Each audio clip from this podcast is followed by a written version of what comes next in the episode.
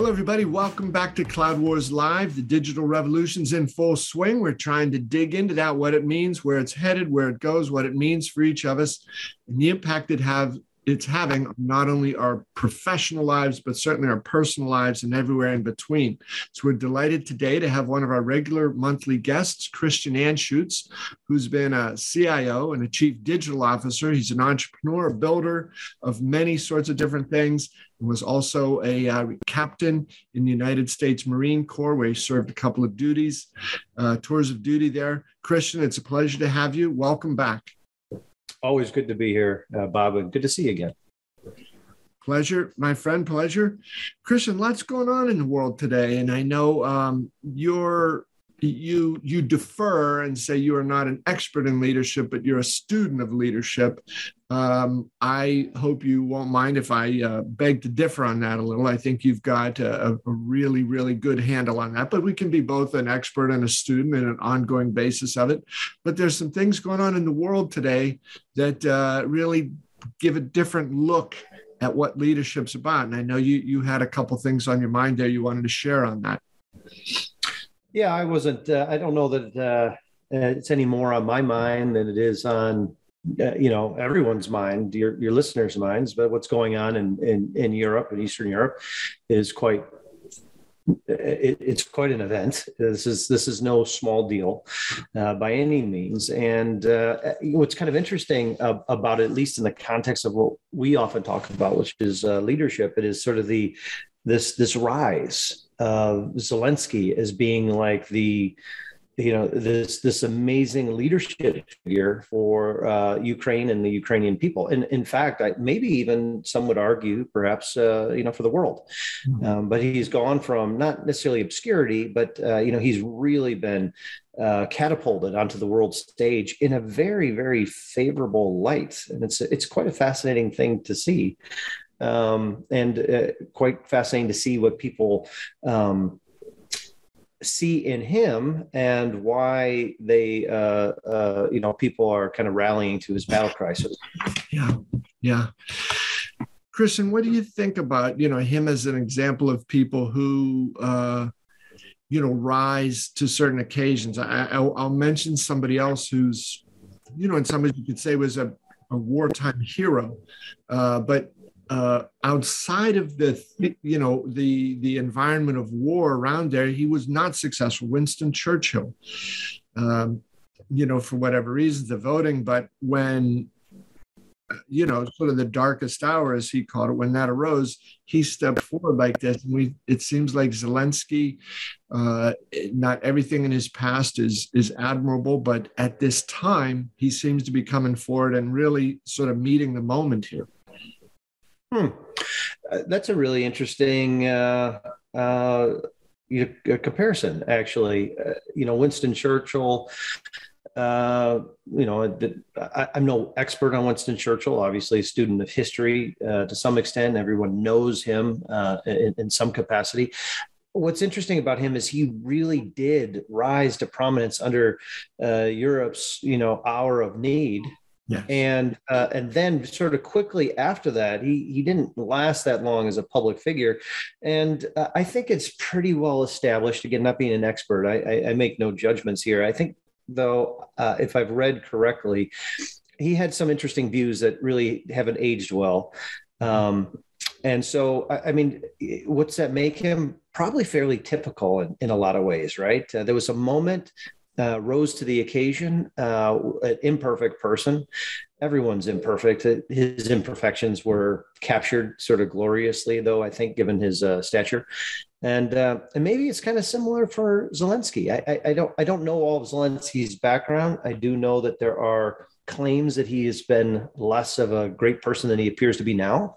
Uh, again, I, I, offer no judgment. I would not know. Um, but what I do know is that, uh, like Winston Churchill, in Ukraine's hour of need, he's become a, an incredible figurehead uh, and uh, and a powerful uh, motivator for the defense of that country.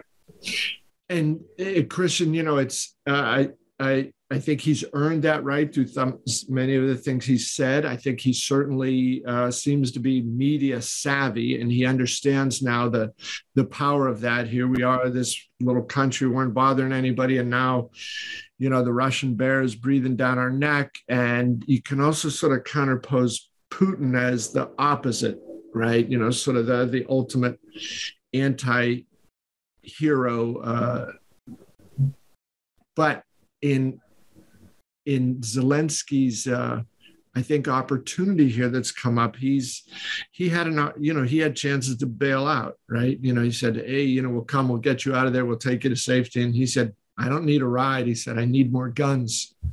Uh, he does seem to have that ability to reach into the spirit of, you know, the moment, what's needed there, and just to be thought of like, hey, I might have a certain title, but I'm just like everybody else in this country. I'm under attack, and you know, we have a choice. We can be steamed over, or steamrolled over, or or we can fight back. And it's it's it is as as you've said, it's quite inspirational these days. Yeah, you know he uh, and he's he's he's almost like the right person for Ukraine at the right time because of his background. I mean, if we talk about leadership, and we could we could distill it a lot of different ways. I mean, and and and leadership is highly contextual, by the way, right? But in general, I mean, a leader has to have this sort of uh, vision, mission, strategy, right? They have this. This is what we're about. This is where we're going, etc. Okay. And then they have to focus the resources, amplify the people. Again, leaders are force multipliers for the people that they lead. And then, you know, to really uh, to, to be that force multiplier, then they have to communicate, compel, uh, hopefully inspire. And, and it really seems like Zelensky right now is hitting all three of those. And I think his background in, in uh, media or entertainment, uh, he was a, an actor, I believe, right? Um, I think this is gives him a great presence, and that that presence, which uh, is we we often uh, uh, forget how important that is. Presence uh, in the Marine Corps, by the way, we call it bearing, and we grade our officers and our uh, uh, NCOs on bearing all the time, right? You know, do, do you have the bearing? Do you con- convey the competence? Do you convey the confidence in order to inspire other people to follow you? And I think those three, he's hitting all three, and then that wrapper of that background and entertainment is really allowing him to, you know, sort of step up if you will, to the world stage. Mm-hmm. It, it's it's it's kind of funny. I, I uh, as you know, uh, and maybe your, your listeners may recall, if they're return listeners, I I teach at the uh, the business school at the University of North Carolina, and uh, a big portion of uh, the curriculum I'm a part of has it's got a leadership component. It's strategy, it's marketing, strategic marketing, and and, and there's a huge leadership component to it. Uh, and I teach essentially what uh, you know I call the CEO course. Uh, the the details of that aside, there was a bit of the course material covered. It was talking about the leaders, uh, you know, the, what leaders do and leaders shadow, et cetera. And there was some material, and it, it showed someone getting up at a um, at an outdoor um, forum where they were playing music, and the person just gets up. There's people all around, you know, sitting down on the ground. They get up and they start dancing, right? And they they're dancing, and it, it, it, they look like they're just having fun you know some people go oh it's silly whatever. They were having fun and uh, and and and that's what they were doing. But they broke this this sort of the ice so to speak. You know that old saying they broke the ice or they maybe they broke the mold. And then another person joined and then another person joined. And then all of a sudden there's hundreds of people have joined this person.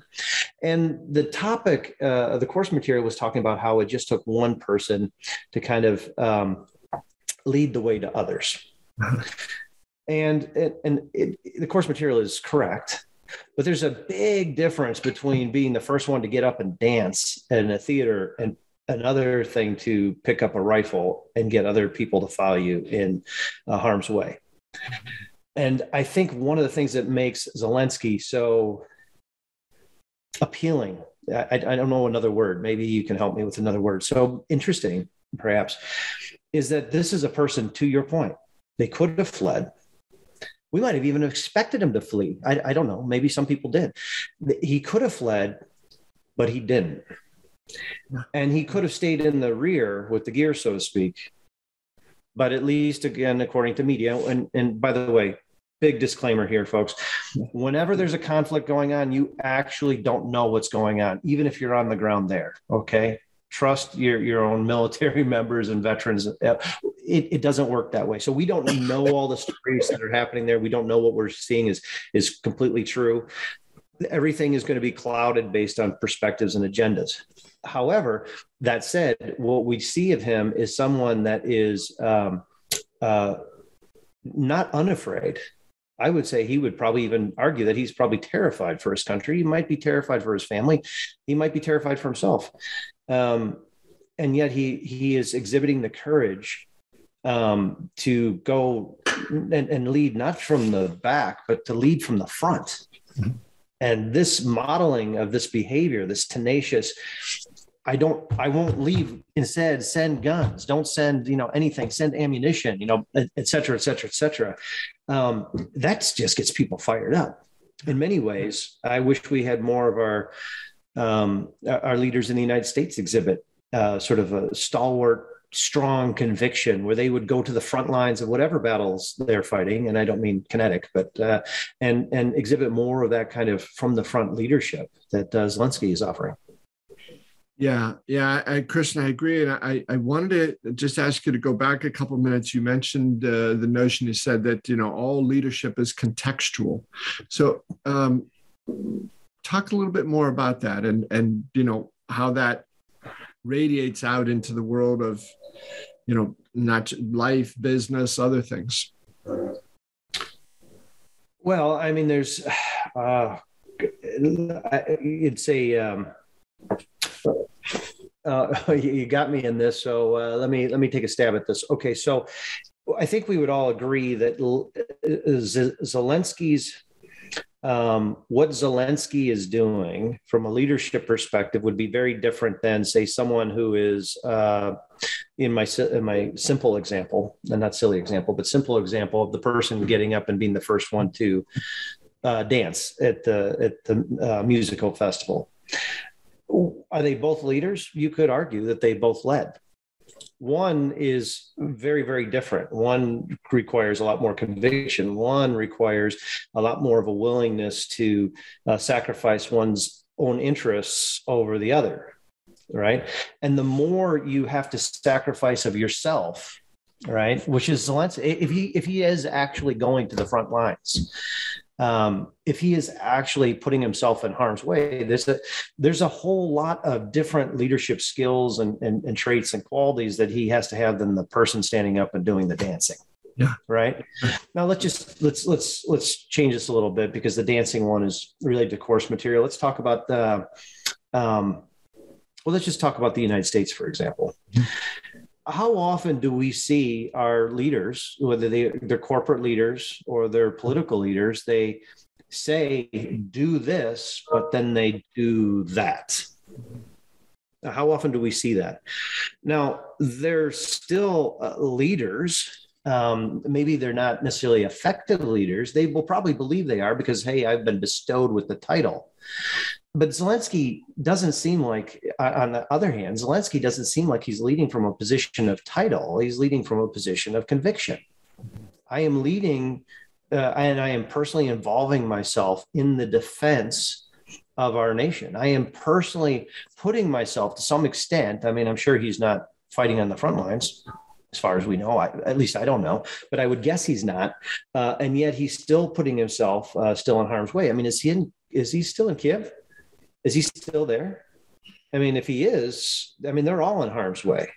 Yeah. And he could have retreated, you know, again to the rear. I know he goes in and out and whatnot. He did a recent uh, presentation, but the, um, you know, leadership is um, the intensity. Some things are easy to lead, and some things are far more demanding. And I guess that's what I meant by contextual. It's easy to, you know, sit in an office and tell people what to do and be called a leader. Yeah. Doesn't make you a leader. It's often what we call a leader, though. It's another thing altogether, uh, Bob, and to everyone to be a real leader. And a real leader, again, and we've talked about this in the past, is it, it is an exhausting occupation because you are constantly having to put the organization that you support, in, his, in Zelensky's case, the nation, and the people before you put yourself. You're always like last in line. Yeah. Right. And that becomes very, very difficult. So, again, in the context, not only is he last in line, but when he is putting him, his people before himself, uh, you can imagine the weight on his shoulders that he is bearing every single day as he uh, fights for the defense of his country. I think it's uh, it's it's a really great example for us to see. I hope that it doesn't turn out to be a mirage. Uh, I hope it doesn't turn out to just be media. Uh, at this point, I know you know what we all kind of see on the news, and uh, it is very candidly, at least to me, quite an inspirational example of someone that is putting it all on the line for his something he believes in, something more than his own wealth or his own position, uh, his own sort of well, more than him, and it's uh, inspirational, and that's what I think other people see as well. Yeah, uh, le- leadership by action rather than leadership by title. Um, Christian, I wanted to pause for a second here and offer a word from our sponsor, BMC. We all know what the A game is, right? Among athletes, it's the highest level of performance, and you can get to that level in business as well. BMC calls this the autonomous digital enterprise. It's when technology and people work in harmony, and that's how business reaches its A game. You can find out more at bmc.com slash A game. So, Christian, the you know we we hear today uh, about how everything has changed, right? You know, everything in the world has changed. Everything's different. Business is different. You know, our personal lives are different. Work from home, work from anywhere, you know, up and down the line. Um, do you do you feel that the tenets of leadership need to evolve with that? Is there a different sort of model for leadership in this crazy new world that we're creating and living through all the time? Or uh, are there certain things that endure uh, in spite of sort of the, you know, different trappings that we, we wrap things up in? Well, I mean, I, I think uh, great leadership, uh, you know, a thousand years ago looks shockingly the same as great leadership today. I think, particularly in our society, we've kind of we've lost sight of what it means. Again, uh, you know, I'm not going to rehash what I just said, but leadership is is um, I won't say a burden, but it's a weight. It, it, you know, real leadership is a weight. It isn't. Uh, you know, they they used to say, what was that old saying? It's uh, it's lonely at the top. That was an indication of the weight because you know you were constantly the person that was you know hopefully preoccupied with making what was the best happen for your the, the organization you were leading and the people that were part of that organization um, i mean do we see that now i mean do ceos really seem like they're really that interested in at least the people um, I, I, mean, we talk about it, but I, I it, there's a difference between talk and action, and we all know that. Uh, I don't. Do you ever get the impression that like most of these CEOs actually really give a damn? Uh, about their their people or doing anything. I mean, uh, CEOs are you know they suffer short termitis. You know they're always trying to make it from one quarter to the next, and and I can imagine all the the, the hate that I could get for saying this, right? Because you know, well, they got the, that's the organization. They got to create shareholder value, et cetera, et cetera, et cetera. Except for they play the short game. Mm-hmm. And the short game, when you have a short game mindset, that usually means you're shorting your people if you go and you look at, we were talking about a, a, a briefly about a company uh, we can't name here, but that is saying, hey, we are going to be the absolute best in class in terms of how we are developing the leaders and the people in our organization, and we are committed to that. That is unusual. Most organizations, you got to wonder, like, how much they actually spend developing their people. Yeah. What percentage of the revenue? And isn't that more important than returning, uh, you know, X number hundreds of basis points uh, to shareholders? Mm-hmm. Isn't one going to ensure the longevity uh, of the company?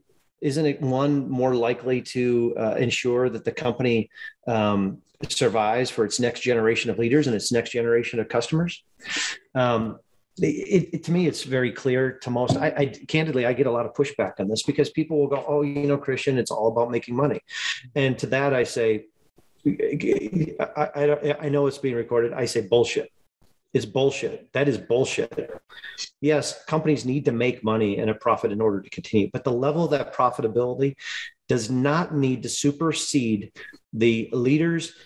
Uh, the, the, the demand the leader should have on them to ensure for the longevity of the organization and the care and feeding of the people that work there. Yeah. It, it, needs to we I, I, think our priorities are strange and so when we see a zelensky who again has all the trappings and could you know pull that ejection and and get the heck out of there but doesn't I mean, how many of the CEOs in the in, in the United States do you think would actually uh, would actually you know walk across the street to help uh, you know a group of their employees? I don't know, dig a car out of a snowbank, mm-hmm. you know, let alone go to battle with them. I I, you know, I was thinking about uh, as as you know, I've been working on a book for a while. Uh, uh who isn't right? but I, I, was thinking about adding a, a, a, section on what no retreat leadership looks like. Yeah. And, and talking about that, and then having us just explore from our own perspectives how many uh, of the senior leaders do we see in corporations actually have Zelensky like qualities, at least as we're seeing. And I, I would say it's probably it's pretty few and far between. Well, you know, Chris, I think you've certainly pointed out some key challenges here for leaders today, right? The short term, long term, how do you balance that?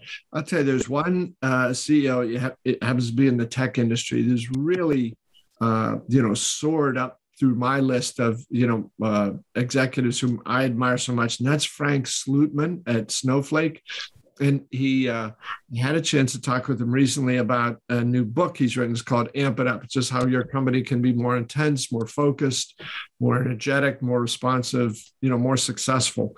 Um, but it's very, very straightforward stuff. And he is really the enemy of conventional wisdom. And here's a couple examples, Christian, where I think his leadership sort of cuts through, and ultimately, you see the override between um, got to be some attention paid to short term, but it's ultimately the longer term. But you know how uh, I would say just about every tech company in the world right now has a customer success department. Well, Snowflake, which grew its revenue last quarter 106%. They don't have one.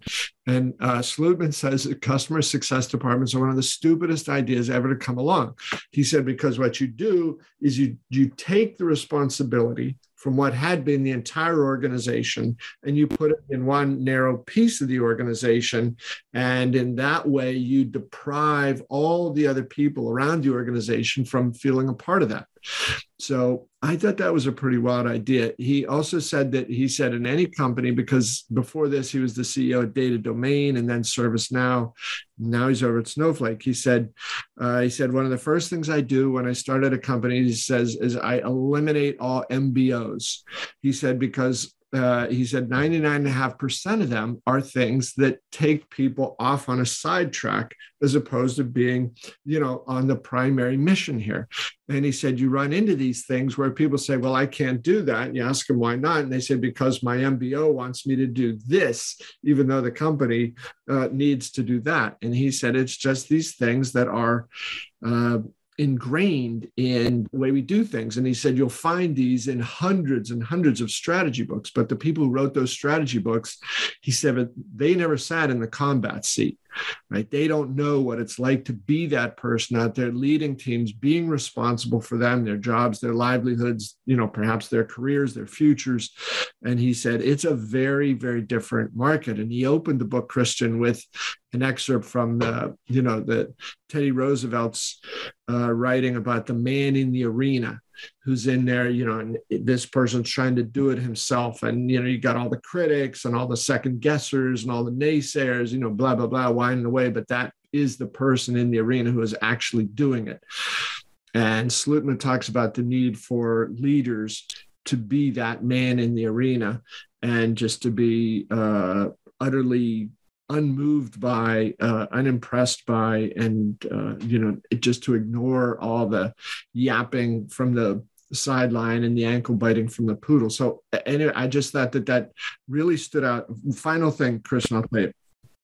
I wrote about this earlier this week. So they had their earnings call last week. And one of the things that they said in there was that they have made some enhancements to their platform so that now their customers can run the same number of queries that they were before. But they, in doing so, they consume a smaller amount of Snowflake services. So the CFO said very plainly, he said, this probably costs about 5% of revenue for this quarter. But he said, we think in the long term, this will uh, this will inspire more customers to do more business with us overall. Seemed to make perfect sense. Six or seven different analysts said, uh, "Wait, I don't understand this." Said you're improving your service to lower the price to customers. Yes. And they said, "Well, couldn't you improve the service and raise the uh, the prices at the same time. So the CFO tried to answer this question every way he could, but about the seventh time an analyst asked this, Slootman comes on. He said, "Look," he said, "This is Frank." He said, "This is not philanthropy." He said, "We've done this over time, again and again. You give customers a better deal." They're going to be more inclined to do more business with you. And yes, we're going to take this hit in the short term, but I'm playing the long game. And over time, we're going to have more companies pushing more workloads to us. And this is a small investment for us to make at this point. Very different, very refreshing. Uh, and I think really stands out. And it's probably one of the reasons, Christian, why Snowflake's growing in triple digits and nobody else is. But the analysts seem to think, why can't you just behave like everybody else? without looking at it the other way and saying, what are they doing differently that allows them to have triple digit sales growth? So to me, it's the one of the things I got out of that is, you know, you just beat people on the head with this same thing. This is how we do it. This is how we do it. Don't deviate. Don't innovate. You know, stick with the program here. And most people are getting beat down by that, but not real leaders. I think they will stand up and resist it and fight it and say, no, there's there's a different and better way to go forward. So sorry for the long spiel there. Oh no, I, I love it. It made me uh, have an uh, opportunity not to talk as much, and that's always a, that's that's a good thing. So, hey, look, I agree with you. And it, it, while it may sound like I'm beating up on all CEOs, I'm not.